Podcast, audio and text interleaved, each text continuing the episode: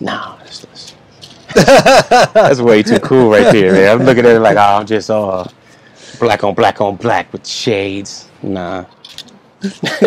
إنك لا تهدي من أحببت ولكن الله يهدي من يشاء Assalamu alaikum warahmatullahi, it's John Fontaine. Just before we begin the podcast, please make sure you click subscribe and also set your notifications. Please support on the Patreon account. Jazakallah khair. Assalamu alaikum warahmatullahi wabarakatuh. Bismillah ar-Rahman ar-Rahim. Alhamdulillahi Rabbil Alameen. Wa salatu wa salam Rasulillah. Assalamu alaikum warahmatullah. Welcome to the Young Smiths podcast. It's me, John Fontaine, and I'm here with Coach Nadir. Assalamu alaikum, bro. Wa alaikum assalam How's it wa going? rahmatullahi wa. Alhamdulillah. It's very sunny out here. Subhanallah, I'm squinting. Indeed. So, um, Alhamdulillah, we did a show and uh, we got to know you a bit more, Coach Nadir a bit more. You was uh, even telling me that you was thinking about things that you'd not thought about in a long time, about your story to Islam. Right. You had some very important moments in your life, um, life-changing events, I would say, um, that not everyone usually goes through. Uh, such, you know, uh, traumatic experiences in some level. Um, but all these things kind of helped you kind of shape as a human being, as a man, as a, as a father, as a husband. So um, today I wanted to speak about because there's a lot of uh, need for more knowledge and experience on family, and I know you're you're somewhat of a pro at this because you got you got you, you, you have a few children yourself, mashallah. I would I would say a pro, but I'm working through it. alhamdulillah. um, but you, mashallah, you have um, quite a lot of children, mashallah, Yes. and uh, so you, you know, you have different, you know, experiences that you've had over the years. I'm sure the way you raised your eldest children is not the same as the way you raise your youngest children, because obviously you develop over time. True, true indeed. So, Bismillah. well, uh, for those who don't know, um, I'm my background wise, my mother is Boricua, Puerto Rican, and my father was Black American, or what they call African American, right? So I was the oldest of six. Now they both came from big families. So my father came from a family of seven, and then his my grandparents, his his mother came from a family of thirteen. On the other side, my mother um, family, my grandmother's family. My mother came; she was the oldest of six and my father's the second of seven, and all these numbers and stuff. Then my mother's mother, my grandmother, came from a family of 16. Oh wow. So pretty big on both sides. Now, I, as the oldest of six, said, you know what? Two kids are good enough for me. Boy, girl, that's it. This is what I'm saying in grade school as, as a young child. But, you know, you mentioned different life altering events and challenges. Well, one of the things that I, I did growing up, I questioned a lot of stuff. And, I, you know, we kind of shared that um, before, excuse me, on my conversion story. But I knew that I didn't want when I became a man, my family to operate in the same way the family that I was part of. So when you talk about dysfunction, you know, dysfunction is just looked at as normal these days. So when there's alcoholism, when there are other drugs involved, there's sexual abuse in the family, if there's domestic violence in the family, all of these things, sadly, are becoming so common that, for example, in the United States, every 18 seconds, a woman goes to the ER as a victim of domestic violence. All right, so she's beat up, either broken bones or cut or what have you, or bleeding, so that she has to go to the hospital. Right? I couldn't stand that because I witnessed some of that when I was a child. Okay, hmm. so I knew that as a as a man, when I became a man, this is not what I want in my home. You know, sometimes there are studies that say, well, if this happened in your home, then you're likely to go ahead and do that, right? And I didn't believe that. I'm like, look, it's a choice. You know, and I knew that as a kid before being Muslim, anything else, I'm like, I'm not gonna have that in my home. As a man, I want to be the man, whatever at least I pictured that to be, whether it be from my grandfather or so on. So I just had some ideas and concepts that were able to be formed as I after I become Muslim. Because now you have the best example. You know, uh, you know, obviously, in, in, this is something now you have to. It's not something that you grew up with necessarily. It's something you've learned and studied. Right. So, how did Islam play a part in that? And and you know, compared to uh, non-Islamic knowledge on the subject, how does it compare? Well, here's the deal. After I've met uh, my initial wife, Coach Fatima, when I was a freshman in high school, I was 14 years old. So I've known her more than half my life. Alhamdulillah, right? So I, and I, I saw when I saw her, I just knew that was that was gonna be my wife. And I told her this later on. I didn't like, come on, you gonna be my wife. That was no, I was not desperate. I didn't have game, none of that stuff, right? but you know, I said, you know, I'm gonna marry her, and I told my father that. And anyway, so five years later we got married. It was bumpy road, but it is what it is. That's life, right? Now, once I become Muslim during that time, back in 95-ish, 94, 95-ish, I said, okay, I see what my family is. I see all these different things I've experienced, the tragedy, the triumph. Um, well, Islam came is like, okay, here's this person, Muhammad, alayhi salatu wasalam. Here's this person, and here's this Quran. All of this stuff was new to me. So now I, I have the opportunity to start as a clean slate. Mm. So I had to understand the difference between relatives and family because my relatives give me a lot of pressure. Oh, you Muslim, this is a phase. That's ridiculous. How can you go against your parents? You were raised as a Christian. What are you doing? That stuff is out there. All of that stuff. And then, you know, it affected me emotionally, but I'm still, I have to be my own man. And I was going to be my own man. Mm. So when I came across the story of Prophet Nuh, alayhi salam, and we know the story of the flood and all this type of thing. The, the part that really impacted me the most is when he had cried out to Allah Ta'ala about Allah, uh, the promise that he would save his family. Mm-hmm. And Prophet Nuh alayhi salam saw his son drown in front of him. Right? His son rejected rejected the dawah and everything for all these years. And Allah Ta'ala just simply reminded him, he's not from your family. Mm-hmm. He's not from your family. And then as you study, of course, more, you, you begin to see all these family dynamics in the Quran. You mm-hmm. see Prophet Ibrahim alayhi salam and the situation with either some say his uncle or his father. Mm. Right? You see the situation with Prophet Yaqub and Yusuf and then his sibling rivalry with his brothers and everything. Mm. So you see these different challenges and how Allah Ta'ala talks about it. And of course Allah Ta'ala says, Inna iqwa. The believers are nothing except brothers. So once I understood family versus relatives, I was able to be freer or in Surah Tawbah when Allah Ta'ala says in translation, Okay, do not take your father fathers or your brothers as your awliya, your friends, your allies, your protectors, right? If they prefer kufr to iman. Hmm. So it began to change me like, hold on, this is not your family. You're related to them. Yes, they have rights over you, absolutely. But your family are those who say, La ilaha illallah wahdahu la sharika lah. Right? So that implored me to see what family is really about. Hmm. You know, so I went from, okay, I'm the only Muslim in my family.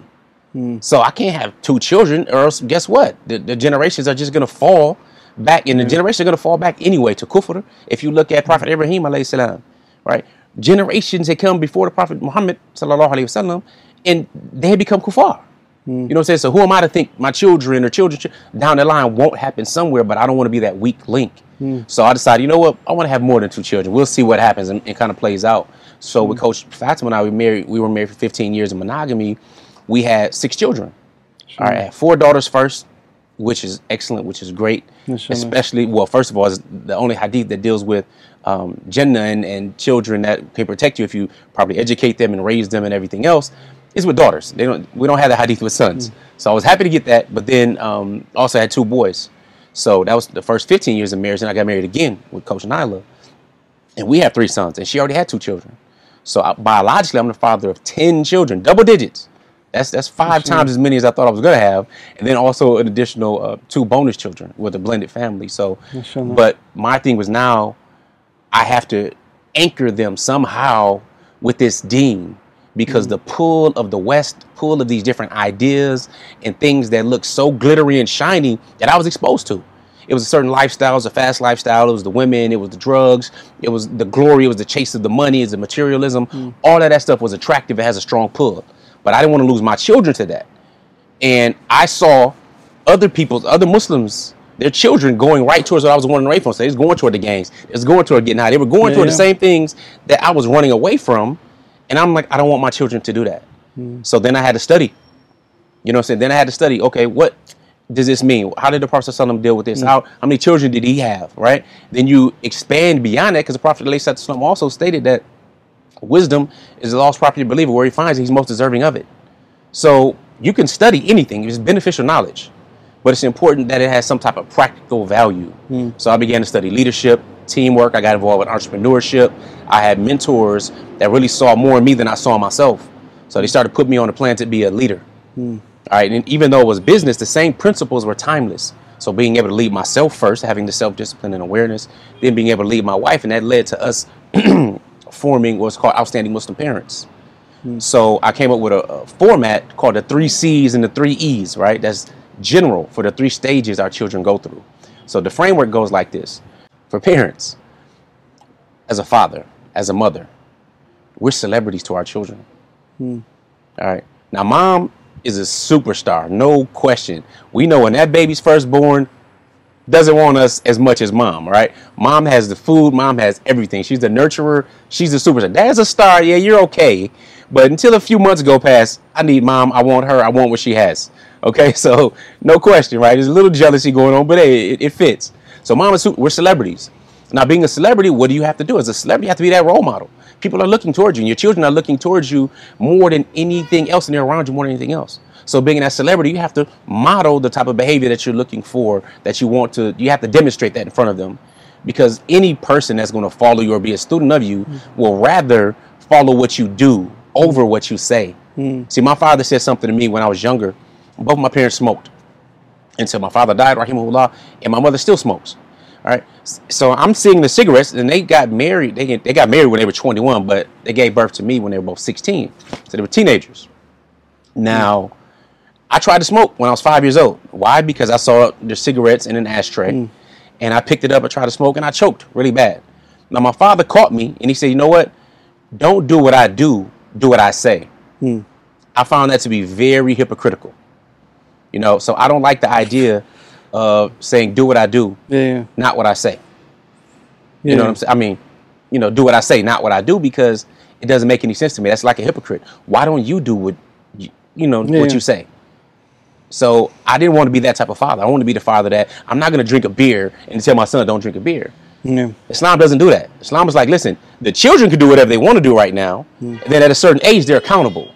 But it's reversed in the West. It's like, okay, you can do whatever you want to do when you're grown, hmm. but as a child, no, you have all these restrictions. So you can't drink this, you can't eat. You know, it's backwards. So I didn't want to have that lifestyle. So I began to study more about family, different relationships, and so on, and decided, you know what, let's have a bigger family. So the, the format number one is celebrity. The second one is the confidant. This is where it becomes tricky. Hmm. Because as a confidant, you want to be approachable enough so your children can come to you and hmm. ask you questions.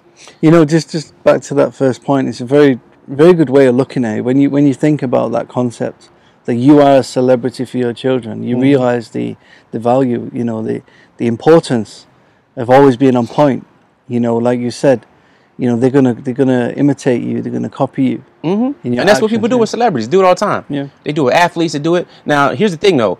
The first stage is kind of the one through seven year old stage. Then there's the eight to preteen, and then there's the teenagers, young adults. Now, your influence can become smaller as their other circle, their sphere of influence increases. So cousins, uncles, friends, schoolmates, strangers, television, all of those things that start coming into their life. So initially, you are that superstar right? And they're going to imitate you. I remember a sister had asked my wife, she's like, why do you make your daughters wear this scarf, this khimar, this hijab? They're only five years old. My wife just looked at her, she said, hmm, I don't make them wear anything. They want to be like their mother. Yeah. So they go and they play with the scarves and they do that kind of stuff. And then what I would do was what I learned from um, Imam Siraj Wahhaj, you know, Hafidhullah. He said, you know, we need to celebrate our daughters. So when you, and he said, it, you know, how he speaks so, you know, passionately. He said, you know, oh, Fatima, you look so beautiful and everything. You know, so I'm like telling my daughters, oh, you look so beautiful. And they're imitating their mother. So they go out, they have their style, and they've worn it since, since before puberty. It's just a part of life it. Yeah. they're imitating that celebrity. You know what I'm saying? So it's very, very important in understanding that. Number two is that confidant, though. We also have to help our children read between the lines. See, I remember, like most people, you know, there's usually anchors and different events that may happen where you remember exactly where you were uh, when an event occurred, or somebody may have passed, or there's a big world event like 9 11, right? I knew exactly where I was, what happened. When I finally got home, I was driving a taxi cab and stuff like that at the time, and saw this building get hit. And I'm like, mm, my children were going to a Muslim school at the time. I'm like, nope, got to get to that Muslim school now. Let's go get my children, you know. So we tried a number of different things, but as a confidant, we have to help them read between the lines. You know, what does it mean when all of a sudden now this is a terrorist or this is a thug? You know what I'm saying? Or this person is a lone wolf, mentally disturbed. Yeah. And we live in America, which was the height of white supremacy. So we know code words when we see it, but we have to help them understand that. Or these um, Muslim progressives and so on, or these liberals, you know, understanding what these terms actually mean and what's behind it. Or the feminist stuff. They have to be able to understand. So as a confidant, you have to be able to help them read between the lines, but they almost they also have to be able to come to you to have discussions and have that trust. So that's the second C. The third one is the coach. Now, many times we know what we know what a coach is. Now, here's the thing about coaches: all the best people in the world in what they do have coaches. If you're a public speaker, you have a public speaking speaking coach. One of the best public speaking coach, not public speaking, one of the best voice coaches in the world is Roger Love. I had the pleasure to meet him um, several years ago. But you talking about musical artists? I don't care if you talk Michael Jackson, Prince, Madonna. You talk mm-hmm. about somebody today, you know, Lady Gaga and them or whatever. All these celebrities go to this guy, right? As a voice coach. Tony Robbins uses him as a voice coach. Brendon Burchard. All of these celebrities and high people, right? Yeah. Or basketball. LeBron James is still in the game now. Kyrie Irving is in the game now. Michael Jordan, my day, right, greatest of all time in my opinion, had coaches. They couldn't beat them on the court, but they could see their game. They could see where they need strengths or what it, what they needed to work on so far as their witness, uh, weaknesses go. All these type of things. So the coaches see this, right? But the coach's job as parents is basically ninety percent demonstrating and training and teaching, and ten percent punishment. And I have to use that word because sometimes people say you have to discipline your child. Yeah, of course you do. But what they mean is punishment. Yeah. All right. And it's, there's a big difference because you can operate with fear or you can operate with faith, right? And I'm not, we can't rule out punishment. It doesn't make sense. One, because it's in the sunnah. It's in the sunnah that the Prophet let us know. Now, he didn't have to implement it, but he let us know verbally um, about certain things. So this is what I mean 90 10. 90% of the time, you have to show them what to do, tell them what to do, help correct them, see their weaknesses, give them love and nurturing. And one of the ways to do this, for example, I do with parents, as I talk about Asr, not the prayer time Asr, but an acronym or a acrostic in English, ASR. That's after Salat recharge. So after you pray, you give each other hugs. This stimulates oxytocin. Hug, hug each other for at least three seconds. It's three to six seconds. You stimulate oxytocin during that time. You have mirror neurons that fire off. And that's just the neurological side. But forget the science part. Hug your children. Tell them that you love them. Hug your wife. Tell them that you love. Them. Let them see parents in a healthy This is again from the relationship loving. You know what I'm saying? This is something the Prophet ﷺ did. And some you know, people don't. Yeah.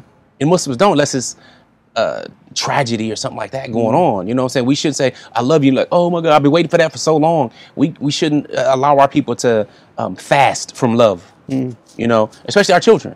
All right. And it also helps them with an affinity for the salat because they know when it's time to pray, everybody's going to get hugs afterwards. And of course, when I say everybody, for me, that's quite, kind of big because all the children come and we hug and we go. You know, you have a bunch of kids. It's going to take a while to happen. If you just have one, no worries. Everybody just hug them, squeeze them, you know, kiss them and stuff like that, and say you love them. So that is part of coaching. Yeah, back back to the. the- I want to ask you about the discipline part. Mm-hmm. Um, you know, can you explain how you discipline your children and the difference, as you said, between discipline and punishment? Yeah, yep. That's what I'm coming to next because 90% Yeah. is that demonstrating and training, right? That 10% is punishment. Not punishment. Here's the thing. I grew up in a household where punishment was whatever. Punishment now is classified as abuse. Where I was coming from, it didn't matter. There's a belt. You get caught. You you know you're gonna get physically hit. That's that's the thing to go to. Mm. So they lived operated in, more- in more fear. And I remember when I was younger, I was like, I'll never spank, never whip my children, none of this type of stuff. Now that's not true. You know I have, but I'm just saying now there are levels to it. You mm. know because when you think about it, these are little humans. All right, mm. Alhamdulillah their prefrontal cortex, again, going back to some neurology, prefrontal cortex in their brain is, is not fully developed until they're 25 years old. That gives us the ability to pause, to be self aware when we make decisions. Mm. And our children, they don't have it. So it's, in general, it could just be an instant reaction to something. Yeah. It- Depending on maturity, but usually the brain the brain period doesn't finish till about 25 years old. But good training helps in the process. So when I talk about discipline, one thing, especially fathers, we have dad voice. So something is as simple as if there's noise being made, and I say, "Hey," that's like the second level because the first level is to be able to see. So hmm. they can see you, you see them, and something's going on, and you give them a look. They know exactly what that means. It's silent. They read the energy and body language. You don't have to say much. Usually, that's enough. All right, that's hmm. punishment. That just lets you know, let them know you're not pleased with what they're doing, hmm. and to check the action. That's Simple usually enough. That's usually enough A lot of the time. for the for the fathers. Hmm. Sometimes they test the mothers more. They do, hmm. and this is normal, right? So, but I would also let you know that one of the early parts is to switch up your attitude. What I mean is, if you're somebody that shouts all the time, do this, you're not doing that. I don't know why you complain. Once you get quiet and they notice a change in behavior, that can be enough. Hmm. Or if you're somebody that's normally quiet and reserved, like myself, for example, and then I raise my voice, or ask what's really what's going on here, They know, yeah. you know. So just by changing our own demeanor, our own behavior, that creates a, a pattern shift in them. See, we have to be smarter because if we just go and throw something at a kid, they're not understanding what's what's behind that, especially mm-hmm. younger. But you start with changing your demeanor, giving a look, raising a voice. These are all small things, right? Now, if they intentionally, willfully, now I'm using these criminal terms like in a criminal legal code, right? Intentionally, willfully are disobedient, disrespect you, or harm somebody else. There's certain things, whether it's lying, right? If it's um, well, lying is a big one because that's usually where that's- children would so be. You, so you're making a distinction between if this was a, an intended sin, an intended mistake, or an intended Right, right, you know, absolutely. then, then something that's a mistake. Generally, they've not they've not got It's- the yeah, it just the, just the knowledge or the ability to you know. So you, you actually teach them. They know you have to. That's the thing. They don't belong to us. They're in amanah for us. Yeah. They're a trust for us. And I tell parents, I want you to be greedy, very greedy. They're like, greedy shouldn't be greedy. Greed isn't good. I'm like, greed is great. You mm. know what I'm saying? A lot of the Prophet let us know there are three shortcuts. There are three benefits, and we need to take all the hacks and cheat codes we can get. Right mm. after we're gone, your book is closed, mm. except three things. So we need to figure out what these three things are. Right. One is a righteous child who prays for you. Now, the key word is righteous. So if we're going to be greedy, we want to try to help raise some righteous children. Not children that could look back on abuse and other stuff and uh, look for Making other ways to try to satisfy, find hope. Say again. Instead of making dua for you, they're making dua against you. Yeah, you know what I'm saying? That's, that's Yeah. not it's not healthy, right? Yeah. And then of course we know the other two. We don't need to get into those, but that righteous child that prays for you. Yeah. You know, so being intentional in your parenting, doing it on purpose matters, right? So we'll, we'll continue with the discipline part. The next level is, you know what? I don't want to just go and start hitting a child because they did something like this. Hmm. But what you can do is help strengthen them. Hmm. You strengthen them mentally by adjusting them physically. Hmm. Now, what does that mean, Coach Nadir? It sounds weird. you know, I've heard that before. Well, one thing you can do, if you have ever practiced martial arts or seen it, you probably heard of the horse stance. Horse stance, you bend your knees, you, you get in a certain position, and you stay there. It helps build your adductors and your quads and really helps a lot with your confidence because you also recognize after about 30 to 45 seconds, the lactic acid kicks in, it begins to burn a little bit, it starts to hurt, right? And it's amazing the concentration you get with a child when they start to feel their body acting up. Yeah, subhanallah. You know. You know, it's uh, that you make him want prefer the slipper to the uh, to this. Hey, hey, man, listen, it's simple. Now, the other part is this is also a form of exercise. Yeah. So it helps strengthen your body. Now, if you have a child that's really, really strong and you're doing that a lot, that means he must be mischievous. But or you could, you know, have him sit up against the wall in a horse stance, or get into the plank push-up position. All right, and then you can speak with them. You want to have a conversation, ask them why they did some things, how can they done things better, and it's fu- it can be funny. it can be funny. I, I'll give you an example. I had two two of my daughters. I don't recall what they got in trouble for, but my wife and I sitting on the couch, they're in trouble, and they had to hold their arms out.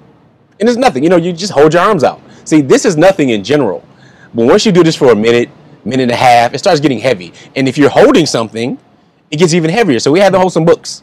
So they're holding books, and they had they were fighting and arguing after we told them several times not to, and they were just going at it. Right? There was no need for them to do so. So, so, so my wife and I, we were like, okay, hold. And you know, what was the problem? This and that. And they're explaining as they're holding, the arms are getting heavy and they're, they're crying and stuff because they got caught and everything. They're like five years old, maybe seven, seven and five, something like that, right? So then we had them put it up over their heads because you want to change positions, right? So she holding it, then they turn to each other like, "I'm sorry for doing it. I'm sorry. I shouldn't have did this." And da, da, da. It was funny. It was just funny to us, man. You know, looking back at it now, it's hilarious. But it's better than going immediately and uh, inflicting physical pain. You know what I'm saying? Well, now you got to get a spanking for this or that. Now there are times for that. You know what I'm saying? I can't say that there's not times for that b- because that would be going against what the Prophet said when it comes to teaching your children um, to pray at seven. And by ten, if they don't do it, then they get a spanking. Yeah. All right. Now we haven't done anything like that under spiritual or Islamic stuff at all. It's more for the lying or being wrong or something like that. To the point where not only do you know better, but you have ill intent and try to hurt somebody else or your sibling and stuff like that. Where you know we've had to deal with those type of situations. But if you start on the low end and then you speak to your child. Now, I'm not the best when it comes to articulating, well, this happened because of this and that. No, but that's why I married. You know, they complete me. So my wives will go, they'll have a conversation, they'll have the conversation of, you know, why did this happen? You know, hmm. do you see how you brought this along and da da da, and how can this have been done better next time? And what can we do to help? They do that great, way far better than I do. If I hmm. do it, I have to calm down or something because I'm like, mm, because you're not supposed to discipline them anyway when you're angry. You have to kind of cool off and be clear headed. But I know that they willfully did something, and I'm not going to talk to them about that. My wife's going to talk to them about that, hmm. unless she's not around. Then I'll go ahead and have a conversation. This is important. The, the point about trying to recognize as a parent, like if they really in, intended to do something bad, or if it really genuinely is, is a mistake, you know, and rectifying that by actually educating them on where they went wrong. You know, not just jump into discipline all the time. It's not fair, right? Not at all. Matter of fact, I remember one of my first memories. Um, it, it might have played impact. I don't know, but now that I think about it, I was I was like five years old, right? And my sister was three and a half, maybe four. Something happened. I don't know what happened, but I was at the piano at my grandmother's house, my Puerto Rican grandmother's house. I'm there. My sister's with me playing. I think something was missing. Something was I don't know. But all I know is my grandmother asked me where something was. I said, I don't know. I, and I didn't know. It had nothing to do with it. She was upset. She thought I was lying. So I got slapped on the side of my face. Like, hmm. wow. I just remember it was like the worst slap ever. Probably because it's probably the first time I ever got slapped in my face. But it was like, boom. And I'm like, totally innocent. Mm. Totally innocent. I don't know what happened to the rest of the situation. Mm. If something was found later, I have no idea. I just know it's totally innocent, but that was her instant reaction. Mm. And that stuck even till now. I can think about that and be like, that was just so wrong. I didn't even get an apology. No, I don't. All I remember is I got hit hard across my face, and we already know in Islam you can't do that anyway. But I didn't want to be that type of parent that just jumps on. You know, I got beat, you know, or whooped quite a bit sometimes for things I didn't do. Hmm. You know what I'm saying? So I never had a conversation. Well, I can't say I never. I probably did. I don't remember having conversations about why I got a whooping or how or different things like that. That just wasn't part of my parenting or my father. You know, explaining certain things. He explained why he didn't like it, blah blah blah. But there, that wasn't there. So for hmm. me, that was dysfunction because now I'm looking at the Prophet who never had to do that at all, physically discipline anyone hmm. you know, or physically punish anybody under his control from his household. Hmm. And I know that that's rare, but that's still on that scale of discipline. But again, that's only 10% of the time. Yeah. Because if we are modeling that 90%, we're being that celebrity and we're helping him with the strength and weaknesses and understanding, then we recognize that the vast majority of life, that's going to be very small. And you mentioned that um, you're sure that I'm, I changed my parenting style from my oldest children Yeah. who are now in mid 20s and um, to my youngest children. Absolutely right. Got to smarter. Now the three three C's are still there. Of course, the celebrity, the confidant, and the coach, no question. But what has changed is the three E's. That that's the E stands for engage, and then there's equip, and there's empower. Those are the three E's we use at all these different stages of life, right? So right now, my oldest, she's 26 years old. So celebrity and confidant and coach, that's still there. But she doesn't need necessarily parenting, it's just more guidance. So her and her husband right now, she's pregnant, and by the time people are watching she probably maybe a grandfather. Not a grandfather or anything yet, but probably be more gray hairs. and inshallah to Allah Allah to Allah make the child healthy and righteous. Allahumma ameen. But parenting her is different than my three year old. You know, so now three year old is a lot more talking, a lot more explanation, a lot more exploring that happened because I was very, uh, as a new Muslim, you know, I'm like, look, we're gonna be firm on this. We're gonna be here. This is this is what it's gonna be. You're gonna go to this Muslim school. You're gonna da da da. All these different things because you have this idealized way, and then you're brand new. Hmm. My parents never parented on purpose. Yeah, we had fun times. We went to different events and we had food and you know we, we had a lot of stuff, but we also struggled and stuff too. Hmm. So there are many different things, you know, and they see it. And then I remember when I was younger, I was like hearing my parents talk about their parents. So my grandparents, they're like, when I was a kid, you never let me get away with you let him get away with. Mm. so for me, they were softer. Yeah. You know what I'm saying? Because you kind of learn that softness and wisdom as you grow up. So we become softer, but it's not necessarily a softness, it's just becoming wiser. Mm. So being able to speak more, to be able to differentiate when you look or speak or get to these different levels faster, how a child accelerates during the punishment part, or how to adapt to um, your personality types. Mm. You know, so alhamdulillah, you know, it, it's just being progressive on it, and it also changed when I started practicing polygyny. Hmm. You know what I'm saying? Polygyny, you know, just to define some terms, people usually say polygamy, which is fine. Polygamy just means multiple spouses. That's kind of the umbrella term. All right. Hmm. In Islam, we practice polygyny, which is what most people are talking about anyway when they say polygamy. Hmm. Polygyny means a man or husband who is married to multiple women. Then there's the term polyandry, which means a woman or a wife that's married to multiple husbands. And then there's polyamory, which means uh, people just have multiple lovers, hmm. not necessarily married, but they have open consensual relationships. And we talk about polygyny. Polygyny is the only one that's family based. Everyone knows who the father is, but polygyny also requires that you become more than twice the man. Hmm. Now, of course, it's not for everybody, and hmm. I'm gonna tell you why. Even if every man on earth qualified for it, there's not enough women. okay, in the United States, if every eligible man was married to every eligible woman, there still leave four million women unmarried.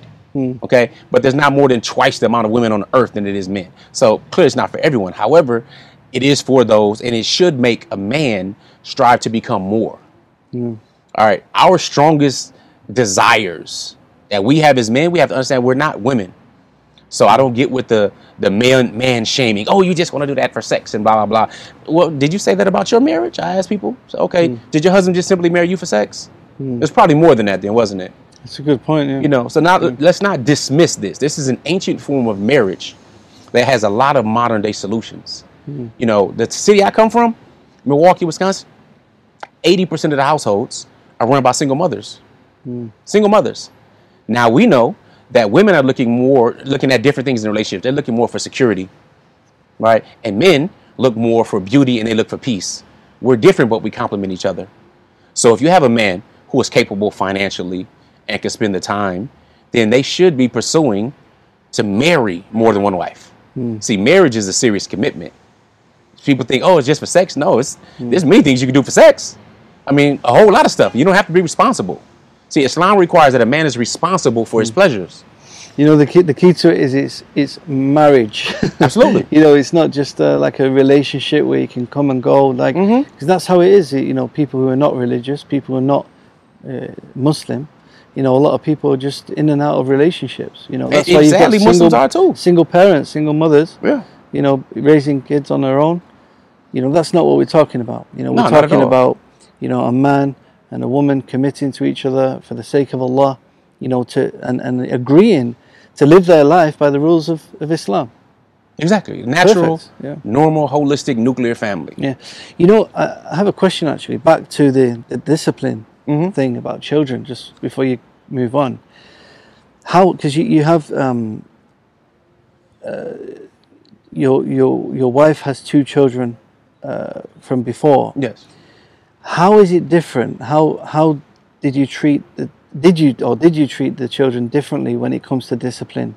Uh, children that, you know, your own children and children from your wife. No, that's a good question because You know, how is that? that's come up that's come up quite a bit because again, if you're married to someone or going to marry someone that has children already, they already have a background. They already Yeah. have they have different you know different different fathers clearly. So how do you fit into that? And then mm-hmm. of course your wife's supposed to be with you, be have obedience and all this kind of stuff. How does that work? Mm-hmm. Well, initially we spoke. We had to have an understanding. Listen, I'm you know I'm the imam, the imam of the house. That's what I do for other children. But the thing is that when you marry, all right, she should already be evaluating that. A single mother should already be evaluating you as a man. Mm-hmm. So little did I know she was already evaluating me as a father, as a man, different things I was doing before having her Wali even reach out to me.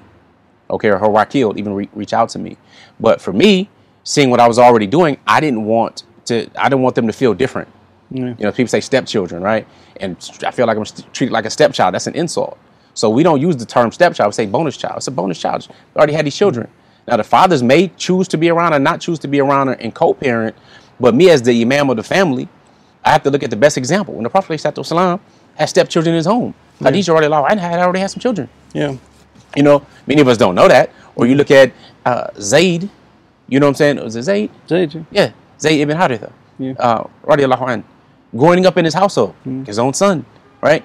So we look at these examples that the Prophet ﷺ treated them the best, loved them and everything. And I wanted to be that. So if your father's not going to be there, that's not my fault. Yeah. But at the same time, I'm not going to hold back who I am as a man because you may have a different father.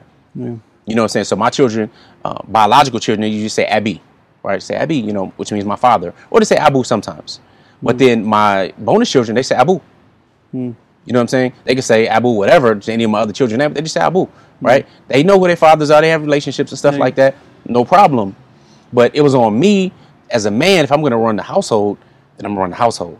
And since I wrote a book, you know, Muslims parenting on purpose, and had these different things and had this framework, it made stuff easier because you have to have that open communication with your spouse to make sure you're on the same page. Mm. You don't want to have oh this favoritism over here mm. and then over there's a problem because remember a lot of Allah Ta'ala talks in the Quran right about uh, Prophet Yusuf salam and his brothers. And then we go and look, and we find out, oh, Prophet Yusuf, and then what could be his, his brother, even though he's not named in Islam, but from Bani Israel, and how I was raised as a Christian, it says his name was Benjamin. Well, they had the same mother. So it looks like these other brothers were jealous mm. Of him and his love for, you know, they, they were jealous of their father, Yaqub alayhi salam's love, but at least that was the excuse they gave to treat him bad. Right? And I didn't want to be a father, and we know that these are the prophets. They have are the best and utmost character. So he wasn't treating anybody in, in a wrong way whatsoever, but this is what their perception was. And I don't want them to feel like they're off to the side or anything like that. And since they were young anyway, when when we got married, um, was this 11 years ago? Yeah, so my uh, bonus daughter, for example, she's only four, Yeah. so- you know, and then her brother was only nine. Okay. You know what I'm saying? So I'm in their lives. We're all going to different events together and everything. Everybody's just, you know, it's part of the mm-hmm. family. So my first son with um, Coach Nile, of course, is younger than both of them. Mm. So they weren't left out like, okay, you go over here and we'll do this. Like, nah, I don't, I mm. don't believe in that because that's not what men do. Mm. And we're the protectors and maintainers of women. It doesn't say we're the protectors and maintainers of only wives. Yeah, and how and how was how was your, if you don't mind me asking, your your wife in terms of giving you that kind of freedom, I guess, you know, to, to you know to support her children and and and discipline and raise her children the way you want to do it, you know, because some people have this issue. No, A lot of and it's it's like, rightfully well, so because you know- listen, man, abuse is so rampant. Mm. Sexual molestation is rampant. Doesn't matter the community. We talking about Muslims. Mm. We talking about non-Muslims. This is real. Mm. You know what I'm saying? Um, I, I recently read a post online where a woman had said, you know, how many women, you know, she said like, no judgment. We're not going to ask you any details, but how many women have been assaulted by a man or a boy and have never result, um, reported it to the police? And she hmm. said, I'll start myself first. Just say yes if you have. There was yes. There, it was about 95% yeses. Hmm. And it was so sad and it really just, it angered me, right? Hmm. So to see that, but we're supposed to be our moon. We're supposed to be the ones who stand up for women. You know, so when we spoke, and she already had known, because again, I was more of a, I can't say a public figure, but I was a visible figure in business and in the local community mm. and doing different things. So mm. she saw me from a distance and how I acted and dealt with the family. So when we had our conversation, it, it- there was no hesitancy with it. But of course, you know, she she would be there and we'd have discussions, and she was always good at speaking with the children, everything anyway about mm. different things you got wrong. But since they were already young, you're just part of the family anyway. Hmm. So there was really no blowback there. The challenge comes with you still need to build that that trust and that bond with the children and with their mother as you know a newlywed and everything else as a wife. So all of that's very important. Hmm. But it's having an open communication and then demonstrating it. You know what I'm saying? So whether you're sitting there watching movies with the kids, you're playing with them, and they they feel involved and invited, hmm. you know, there's not much that's going to change. Now, if they get in trouble, they'll be in there in the horse position. You'll raise your foot. All of those things still apply, but that's after you've already touched their heart. You know, I learned a long time ago that a real leader is not going to ask for a hand. You know what I'm saying? First, you want to touch a heart before you ask for a hand. So I had to do that and demonstrate my love for them and build some trust. Um, and it didn't, you know, it doesn't take long. It just takes you being intentional with it. So we have to understand everybody has feelings and emotions and everything. The challenge is they may be wrong in their emotions and their feelings. Our feeling, they're two different things. A lot of times we, can, we confuse emotions with feelings. Emotion is just a hormonal thing that we have. We have a, a feeling, we have a thought, and I said the word feeling, but we have this change that happens, this chain reaction in us. Mm. Neurologically, boom, it's there. There's a something. But the feeling is actually the meaning that we assign to something. So if I'm fearful, let's say I'm talking with John Fontaine, I know you have large audience, a lot of people, right? I can feel nervous. I get butterflies in my stomach or something, or get ready to go talk to people. I'm in front of a camera. People are scared of public speaking, right? And that's just fear. That's normal. Hmm. Now the feeling though, I could either say, "Oh man, I'm scared, nervous, and I'm gonna mess up," and talk to myself like that, and have that, or I can say, "You know what? That means it's time to really help people. Hmm. Time to shine. This is this is the time. That means I'm being genuine and I'm open and you know just being transparent. Hmm. So the meaning that I associate with that emotion, fear, is up to me. That's a very powerful thing. You know what I'm saying? So that matters. So let's get back to the three E's. So you've done the three C's: You engage, engage, equip, and empower. So you engage. How you feeling? What's your day? Giving, you know, just different assignments and loving him and stuff. So you got to engage them in communication. You have to engage them by evaluating what they're doing and seeing what, what are their likes, encouraging the things. Oh, you like to draw buildings or you like to um, speak or you like to do different art, what have you. Cool. You encourage that, right? You engage them. You have to equip them. Again, as a protector and a provider. It's not just dealing with finances, right? You have to provide them with the tools necessary to win in life. So you have to teach them the deen. You have to teach them the companions. You have to teach them how we got to the place that we are now. You have to teach them how to be proud. You have to teach them to cover the outer, right? See, one of the challenging things too about blended families is that my uh, bonus son, he's already now he's in his twenties. When he was younger and he became of age, now you have I have children over here biologically with Coach Fatima. Now he's not biologically my son, so they're not mahrams. you know what I'm saying? so with him, there's certain times he couldn't come in the house because they're not covered properly, which they would have to be covered properly because now we have to um, abide by all the rules of being a mahram and a non-mahram. The same thing with my bonus daughter. As they became of age, my bonus daughter and then my sons, they're around the same age. Nope, she has to be covered every time. You know what I'm saying? So that's a unique challenge uh, when it comes to blended families. Like my youngest son with Coach Fatima, he's still young. So he could be around and stuff like that, and she's not covered. But in a few years, as he grows up, he's not gonna be able to hug her anymore. yeah, You know what I'm saying? So there's the the, the basic separation of things and different challenges that comes with blended families. you know, you just have to be intentional um, with it. So you engage them, then you equip them. You equip them with the knowledge they need. Again, part of the confidant, reading between the lines. You equip them with a proper, you know, schooling. You know, and I believe education is different than schooling. I think Mark Twain said, "Never let schooling interfere with your education."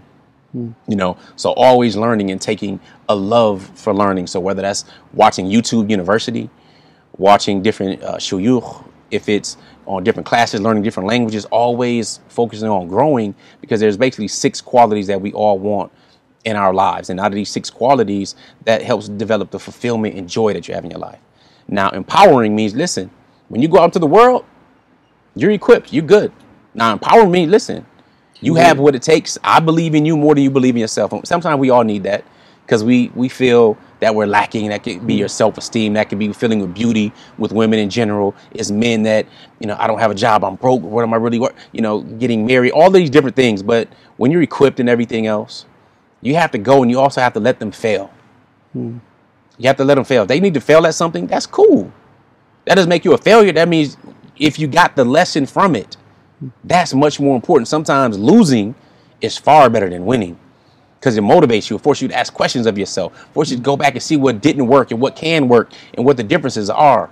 When you win all the time, it may feel great in the moment, but if you don't understand the significance of struggle and how that plays in your success in life, then you're you're gonna just live a regular life. You know, in a regular life, that's where people just have pools of mediocrity and they're okay at mediocrity. We not we not sent here for this very short time to be mediocre, be, be average. I say all the time. I read this quote and it said, um, average is nothing but the bottom of the top. And it's the top of the bottom. Who said it's okay to be average? That's why we, we want you to be outstanding. So whether it's outstandingpersonalrelationships.com or outstandingmuslimparents.com, we want you to be outstanding. So at least if you're striving for outstanding and you miss it, you might end up at excellent. But if you're just shooting for good, you're gonna end up with poor. You know, we might miss the target, but at least you, you aim it high. and, and all the, and all these things are in the teaching of Islam. You know where the Prophet mentioned, you know, the, the Islam, Iman, Ihsan. You know, Yes. these levels to this religion. There's levels to everything you do. right, not just being a Muslim. You want to be a Muslim. to strive to Yeah. get to the top. all of these th- and it matters that's the thing there's no when we talk about practicality we might know a lot of the fiqh all right we know the basics treat your wife good or treat your children well what does that look like though hmm. you know what i'm saying what does it look like? We can go to Prophet ﷺ on a number of different examples, right? The love he would get up with the Fatima radiallahu anha, and he would t- give her a seat, he would kiss her. All of these, we, we see all of these different things of affection. But how does it deal when now we don't like something? Hmm. You know what I'm saying? Or now you have social media and these different challenges and different people. You know, what does it really look like? Well, it looks like we need to study. looks like we need to question ourselves and our beliefs, and we need to not blindly follow our parents. So, what's the, what's the biggest thing that you can think of? The biggest change of uh, that you had in raising your first children, and how have you changed? The, the, the, the thing that comes to mind in terms of raising your your youngest. I think the biggest thing would be allowing them now to just be now again keep in mind these are different sexes. Because the girls alhamdulillah girls they were good. Like they're not like the boys. We, we know that you know healthy girls and boys totally different right? So my daughters weren't like my boy my, we played like we had fun. For example there was a show on uh, called the powerpuff girls I don't know if you had that in the UK or anything, but it's called the Powerpuff Girls. And it's these three little superhero girls. They had superpowers and stuff um, Blossom, Buttercup, and Bubbles. And I had three daughters at the time, right? Well, I had three daughters first. Then the fourth daughter I had, they didn't have a fourth uh, Powerpuff Girl, so she became like the squirrel on the show or something, right? But so we would, they would jump off the couch and jump on my back, and I'm flipping them over, and I'm being their arch enemy villain from the show called Mojo Jojo. I'm tickling them and playing with them and shooting them, you know, all of this type of stuff going on, right? We're doing a little kung fu together. We have our little kung fu outfits and everything, and we're playing, being really physical and all of that. So it was a lot of fun with my daughters. My boys, they're different. One, I'm older now. Okay, mm-hmm. so I don't be flipping around and doing this because I was doing a lot more martial arts back then. So today it's a little different. But the biggest difference I would say is that with the girls, they would have more leeway on certain things, but at the same time, I would be sharper to cut off certain things. So, as an example, my mother came by on December 26th one year. December 26th, the day after their Christmas holiday, right? I know about Christmas. I used to celebrate it coming up, all this type of stuff. Know the history of it, the whole pagan um, solstice, winter solstice, and all this kinds of stuff, right? And knowing Jesus, I wasn't even born at the time, not even the Bible. I mean, in mm. Palestine or Philistine, they, they don't have the sheep out in the wintertime. It's snow covering the ground. Mm. Anyway, so she comes by and she's, you know, my mother has hated Islam. She kicked my brother out the house, you know what I'm saying, before he was killed and stuff like that, and just always expressed her hatred for it and so on. But she decided one year she's going to bring some gifts. It's like my children, and they have this thing that the children that Santa Claus forgot. That's mm-hmm. like a, a charity type thing where the day after Christmas you get different sales and different poor people. You could just bring different gifts and drop them off to them because hey, you know, Santa Claus might have just forgot you, but we didn't forget you. So yes, it's a thing. So she came by the house and she had like some bikes. She had some other stuff, and I'm, I, I was like, no, it's not coming here. No, we don't do Santa Claus. We don't ever do that. Don't you ever bring anything? You know, I, I kind of went off. I didn't raise my voice out, but I'm like, do not bring that here. My Santa Claus didn't forget my kids. We don't do Christmas. They have birthdays. We have Eid. If you want to do something, do it during those times. But we're not doing this. We're not gonna have oh the day after Christmas. Now my children are looking forward to Christmas holiday to get nope. I cut that off to begin with. Mm-hmm. So now I'd have done it a little differently. I'd have took something, I wouldn't have allowed it in the house, and maybe they would have got it during Eid or something else, or they'd have got the gift. But I was just like, get it out of here. You know, I was rougher on that because the family, the relatives were still trying to come at me hard with yeah. this Christianity, trying to just drip stuff. Yeah. So I just cut cut the snake head off every single time, and I didn't do it in the best fashion. Yeah, you know what I'm saying. So now I can be wiser with doing it and explaining it to the kids. I didn't explain it to them back then. So now I explain more, or have my wives they explain more versus um, how I did it before. I just cut it off. I was upset. I went on. I went on to something else. You know what I'm saying? So the biggest thing yeah. is I would have been wiser in my approach at that time. You know, um, the biggest thing uh, every year I get a call from. I know you don't celebrate Christmas, but you know it's coming. come by and see the relatives yeah, and this yeah. and that. Then they want to try to take a picture yeah. in front of the Christmas tree. No, you're not going to get out there in front of a Christmas tree, and I'm not coming by during that time. and if any of my relatives cared enough to see me, they will come by our houses. They're always, you know, most of them are welcome. But we're not coming during your time. You know, and I have had some people. So, but but would you wouldn't you say that was more? That was more about you uh, as a as a new Muslim mm-hmm. being, you know, then more about parenting. Well, and new because, parent too, because I wanted yeah. to cut off anything mm. that had any resemblance to kufr yeah. with my children. You know what I'm saying? Yeah. So now, if I'm going to talk about how I parent them specifically, I would say that it's probably the discipline part, probably mm. discipline part where um, looking at the progressive levels of discipline, it was a few years and they, again, they're five, six years old. That was the discipline part. They mm-hmm. weren't able to have more uh, enough freedom, more freedom in the small house we were in to play just a whole lot more and interrupt. You know what I'm saying? Where now the house is bigger, so they can go ahead and play, and the boys flip and do this, and I understand them doing that, so I'm more patient. So with mm-hmm. them, I wasn't as patient. You know what I'm saying? But they were still weren't flipping and doing all that kind of stuff. But that's really the only thing. It hasn't changed much, but it just got wiser. You know what I'm mm-hmm. saying? In in the approach and in the patience. You know. Well, uh, yeah, I, I, I like I like the approach of the, especially the discipline approach. You know, it's because a lot of the time with Muslims, especially, it's just uh, discipline is just the slipper. There's nothing else. There's no thought about why. Did you intend to do it? Did you not intend to do it? Just pass me the slipper. You know, um, And it's whe- not gonna help. Whereas you know more, like you say, more pers- purposeful uh, parenting. You know, thinking about it more, and just educating them on where they've gone wrong. We want to raise empathetic human beings. You know, that doesn't mm. mean it's not a place for aggression. It is. Mm. Men should be aggressive.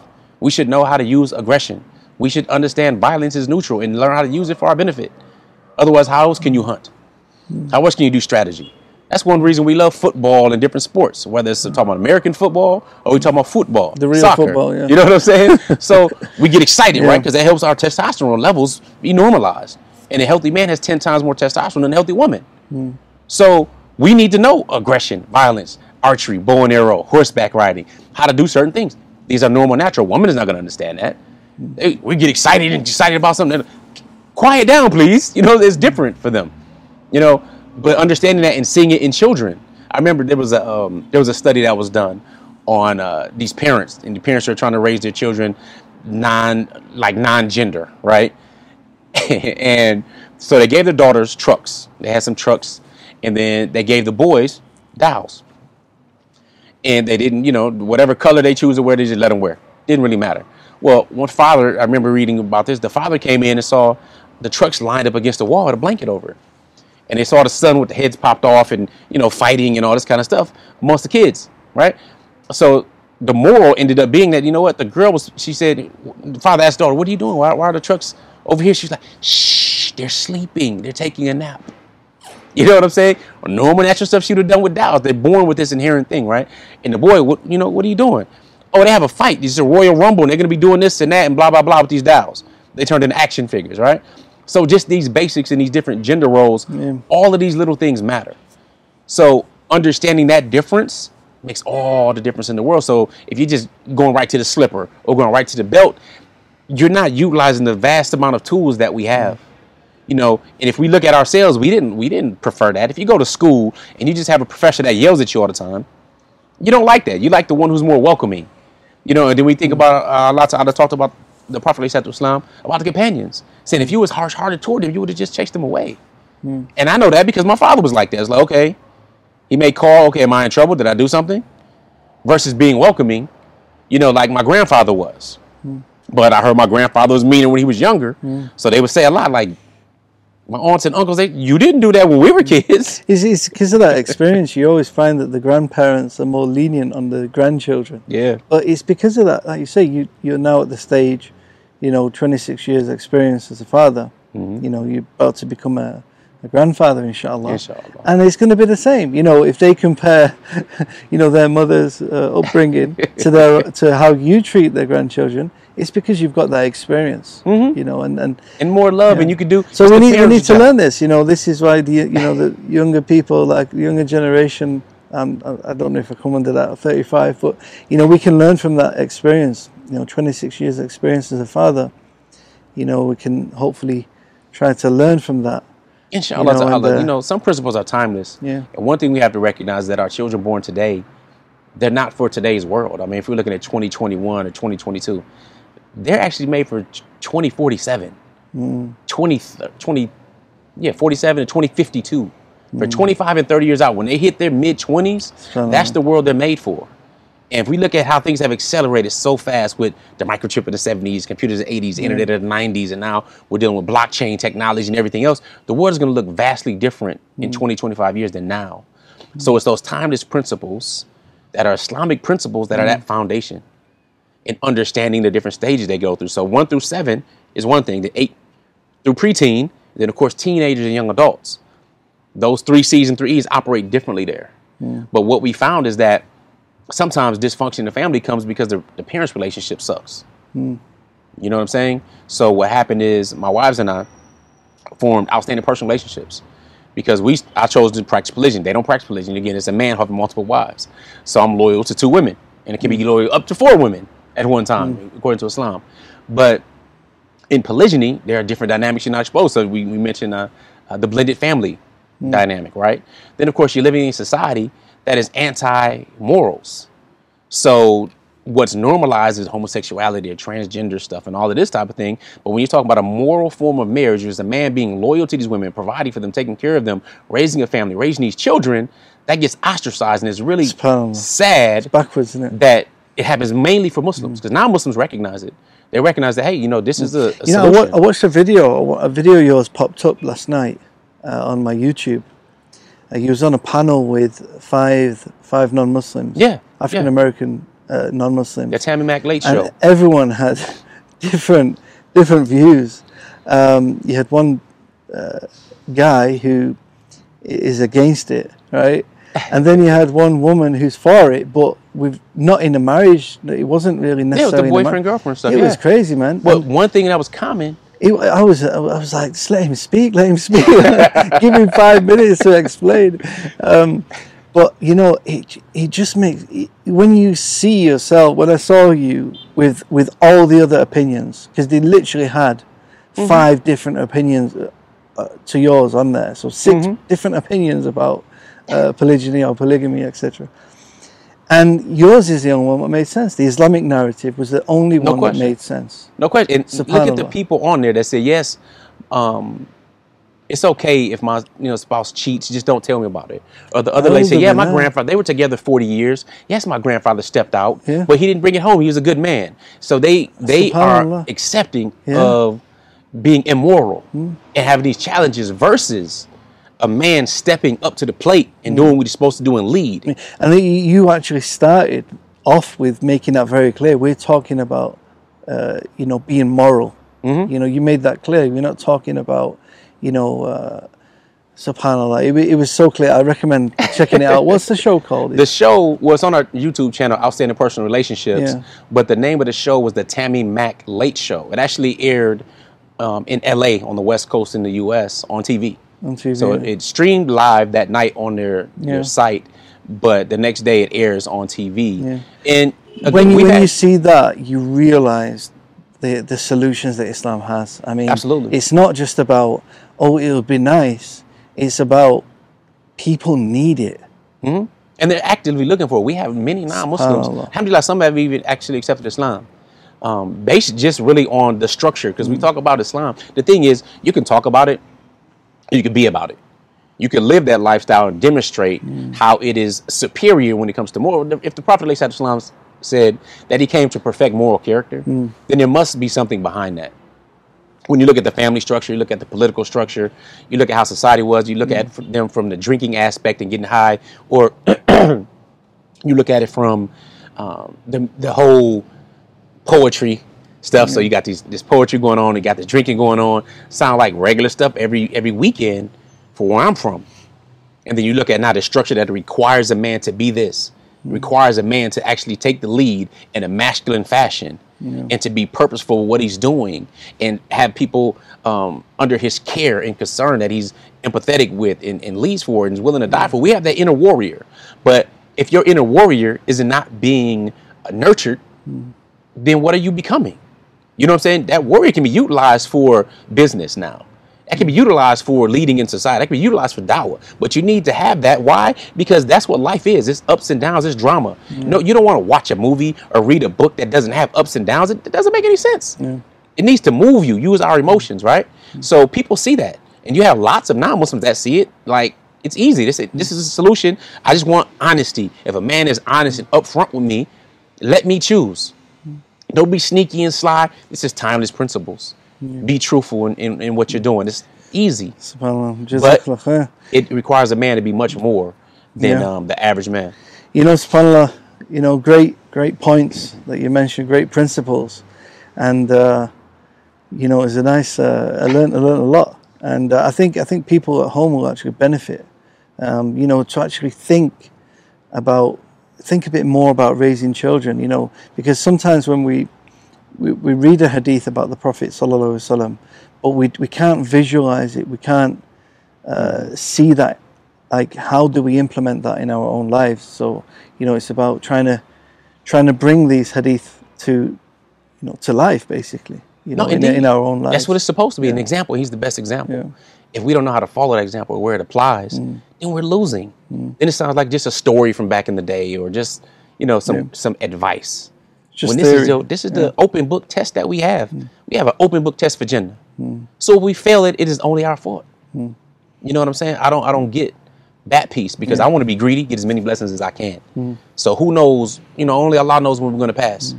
But if we're putting out something that can benefit people like right now in this digital form that may last 20, 30, 100 years for great grandchildren and great great grandchildren I'll never meet until Yom Qiyamah and it benefits me, alhamdulillah, I'll be, I'll be grateful now hmm. for that opportunity. We have stuff that, if you look at the four famous Imams or the Sahaba, they're still getting barakah to this day hmm. for well over, you know, a millennia now.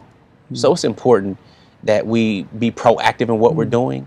We don't want to be that weak link in the chain. Hmm. I don't want to be that. So whether it's dealing with polygyny or raising our children, this is the foundation for society. If your family is weak, hmm. and governments and oppressors know that if your family is weak and distracted and chasing this stuff, it's over. I think it was the Imam Jawzi, rahimahullah, who said, listen, Shaitan said three things to the human being. He said, listen, I'm old and you're new.